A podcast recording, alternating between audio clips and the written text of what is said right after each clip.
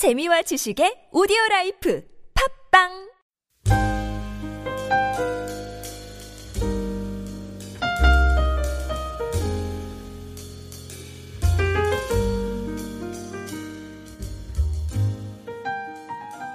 오늘 우리가 같이 읽은 그 본문의 말씀은 열방을 다스리는 하나님이 어, 두로와 심판에 내리시는 그 심판에 대한 메시지입니다. 하나님께서는 두로의 그 화려한 그 환양, 화려한 번영을 언급했던 어제 본문에 이어서 위대한 해상 왕국을 이루었던 두로를 심판하시겠다고 그렇게 말씀하십니다. 그리고 그 심판의 이유가 바로 두로의 교만입니다. 2절 말씀을 보면 내 마음이 교만하여 말하기를 나는 신이라 내가 하나님의 자리 곧 바다 가운데에 앉아 있다 하도다 하는 말씀이 있는데 이 구절은 두로의 교만이 하늘같이 높아져서 하나님을 무시하는 데까지 이르렀다는 것을 의미함, 의미하고 있습니다.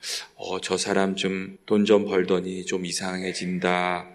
이렇게 했는데 점점 교만해지시더니 아나무인이 되시는 경우들이 종종 있잖아요. 근데 두로의 경우가 그런 경우와 비슷했다는 그런 말씀이에요. 3절을 보면 두로가 이렇게 교만해진 이유를 우리가 조금 미루어 볼 수 있는데 3절 말씀에 이런 말씀이 있습니다. 다니엘보다 지혜로워서 은밀한 것을 깨닫지 못할 것이 없다. 하는 그 말의 말씀이 있습니다. 이 말씀은 이 두로가 해상 무역을 하면서 온 세상에 이렇게 있는 그 지식이 정보가 두로에 흘러 넘쳤다는 것을 의미합니다. 무역을 통해서 세상 각 나라의 정보가 두로에 집중됐고 그 정보를 이용해 가지고 두로는 더 큰 부를 쌓을 수가 있었습니다. 그리고 5절을 보시면 이렇게 싸움으로 인해서 두로의 마음이 교만해졌다는 것을 우리가 알 수 있습니다. 정보와 돈의 힘을 가지게 되면서 이 나라가 부강해지면서 하나님을 무시하고 스스로가 법이 돼서 악을 행하면서도 부끄러워지 하지 않는 오만한 자리에 앉게 돼서 하나님의 심판을 불러왔 하는 말씀이 오늘의 말씀입니다. 그래서 7절 말씀을 보시면 하나님의 에스겔 선지자를 통해서 두로에 임할 심판을 선포하게 하십니다. 이방인 곧 여러 나라의 강포한 자를 거느리고 와서 너를 치게 할 것이며 그들이 내 지혜의 아름다운 것을 치며 구덩이에 빠뜨려서 바다 가운데서 죽임을 당하게 할 것이다. 이런 말씀을 하게 자신들에게 적수가 없다. 이렇게 생각하는 두로에게 하나님이 너희의 적수가 있을 거다. 이렇게 말씀하십니다. 그리고 어, 이 두로가 가장 자신 있는 분야가 바다였는데 하나님께서는 두로가 바다 가운데서 죽임을 당하게 될 것. 이렇게 말. 사실 하나님의 이러한 말씀은 당대 사람들에게 있어서 굉장히 상식을 깨는 그런 말씀이었습니다. 그래서 성경의 말씀을 보면은 어, 사람들이 이러한 일이 일어날 때 아주 굉장히 크게 놀랄 것이다. 이렇게 기록하고 있는 것도 알 수가 있습니다. 근데 역사를 보면 여러분 어떻게 되었습니까? 역사적으로 두로는 하나님의 말씀대로 심판을 받았습니다. 바벨론 왕이었던 느부갓네살이 13년간이나 두로를 포로 이렇게 포위해 가지고 두로의 항복을 받아냅니다. 그리고 결정적으로 이 두로가 망하게 됐던 그 사건은 알렉산더 대왕에 의해서 이루어지게 되는데 이 알렉산더 대왕이 이렇게 쳐들어왔을 때 두로가 막 이렇게 교만한 모습을 보이다가 알렉산더 대왕의 공격을 받아서 아주 처참히 망하게 이때 그 3만 명 정도의 사람이 포로로 다 끌려갔고 수천 명의 지도자들이 다 처형을 받았습니다. 그리고 이 알렉산더 대왕이 두로를 그 점령하는 과정이 아주 인상적이에요. 두로가 이게 섬인데 알렉산더 알렉산더 대왕을 이제 약 약을 올리면서 이렇게 화나게 하니까 이 알렉산더가 어떻게 했냐면 군대를 이끌어 가지고 바다를 메우기 시작했어요. 그래 가지고 이 800m 정도 되는 거리를 폭이 60m가 되는 제방을 만 흙을 계속 메꿔 가지고 그래가 섬하고 육지하고 연결을 시켜 버렸어요. 그래서 군대들이 몰고 들어가서 전명을 시키. 그리고 이제 거기 있는 사람들을 포로로 끌려가고 완전히 성을 파괴했다. 그런 이야기가 있습니다. 정말 하나님의 말씀이 놀랍게 이 두로한 임했던 우리가 알 수가 있습니다. 두로의 교만을 심판하시겠다는 하나님의 말씀은 오늘을 살아가는 우리에게도 아주 경계의 말씀이 됩니다. 우리가 하나님 앞에 겸손함을 지키지 못하고 세상의 권력이나 부나 지식을 의지해서 스스로의 마음이 높아지면 두로와 같은 심판을 하나님께 당할 것이기 때문입니다. 흔히 사람들이 처음에는 겸손하다가 조금가 뭔가 생기고 힘이 생기면 교만해져서 넘어지게 되는 게 있습니다.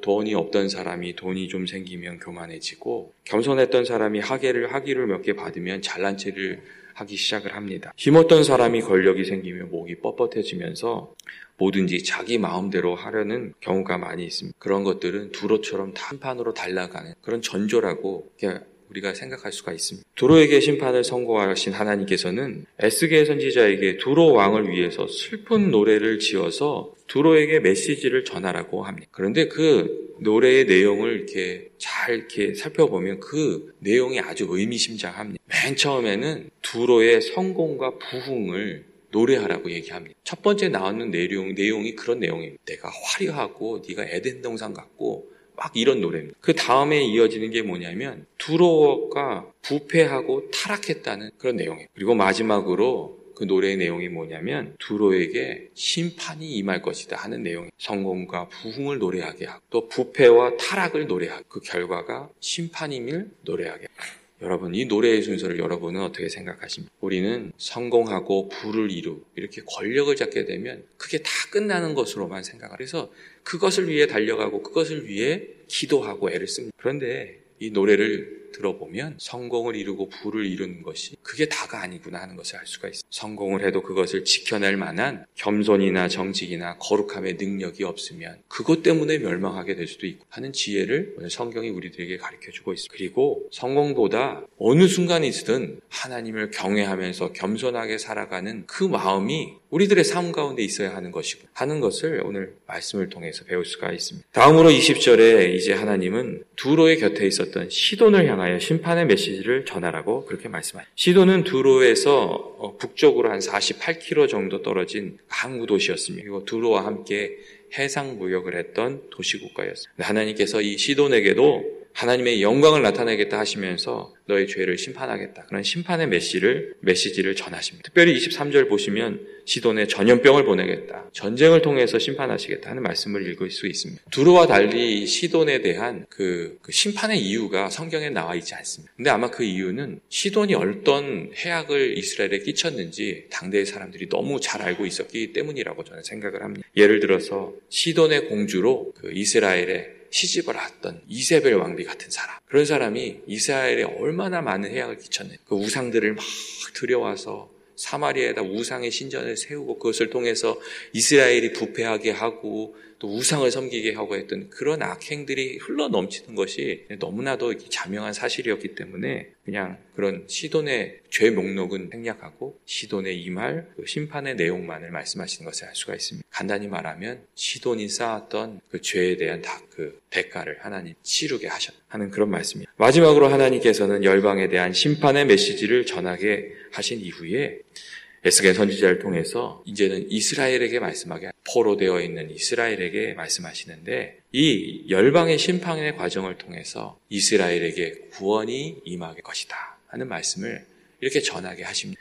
이스라엘이 멸망할 때 이스라엘 백성들이 자기 자신들의 죄악과 허물을 생각하지 않고 하나님이 살아계시다면 어떻게 하나님의 백성들이 이렇게 포로가 될 수 있는가? 저 악한 무리들에 의해서 어떻게 이렇게 고난을 당할 수 있는가? 하는 많은 불만과 원망과 그런 탄식들이 있었습니다. 그런데 하나님께서 이 질문에 대해서 에스겔 선지자를 통해서 말씀하고 계시는 하나님이 살아계시고 너희들이 그렇게 말을 했던 그 열방들을 내가 심판할 것이다. 너희들의 죄를 심판했던 것과 마찬가지 그들의 죄도 심판할 것이다. 그리고 열방이 심판받는 그 날에 너희가 다시 회복되어 약속의 땅으로 돌아오게 될 것이다. 그때에 너희가 집을 짓고 평안히 그곳에서 하나님의 말씀을 지키며 거룩한 백성이 되어 살게 될 것이다. 이런 약속의 말씀을 오늘 마지로 주고 계시는 우리가 읽을 수가 있습니다. 사랑하는 교회 여러분, 하나님께서 오늘 성경의 말씀, 하나님이 이스라엘에 이렇게 국한되어 계신 분이 아니라 이 세상을 다스리시는 역사의 하나님이심을 우리들에게 말씀해 주시고 계십니다. 그리고 그 하나님께 드려야 될 것은 교만이 경외하는 하나님 앞에 겸손한 마음으로 살아가는 것이라 그렇게 우리들에게 가르쳐 주고 계십니다. 겸손함을 지켜서 하나님께 하나님이 주시는 그 귀한 은혜를 누리면서 살아 가라고 오늘 말씀이 가르쳐 주고 계십니다. 오늘 하루 주님과 동행하시면서 승리하시고 또 겸손한 마음으로 날마다 주님과 더 가까이 교제하시면서 살아가시는 연합의 모든 교우들이 되시길 주님의 이름으로 축원드립니다. 같이 기도하시겠습니다. 사랑과 은혜가 많으시 하나님 아버지 저희들을 또한 불러주셔서 이렇게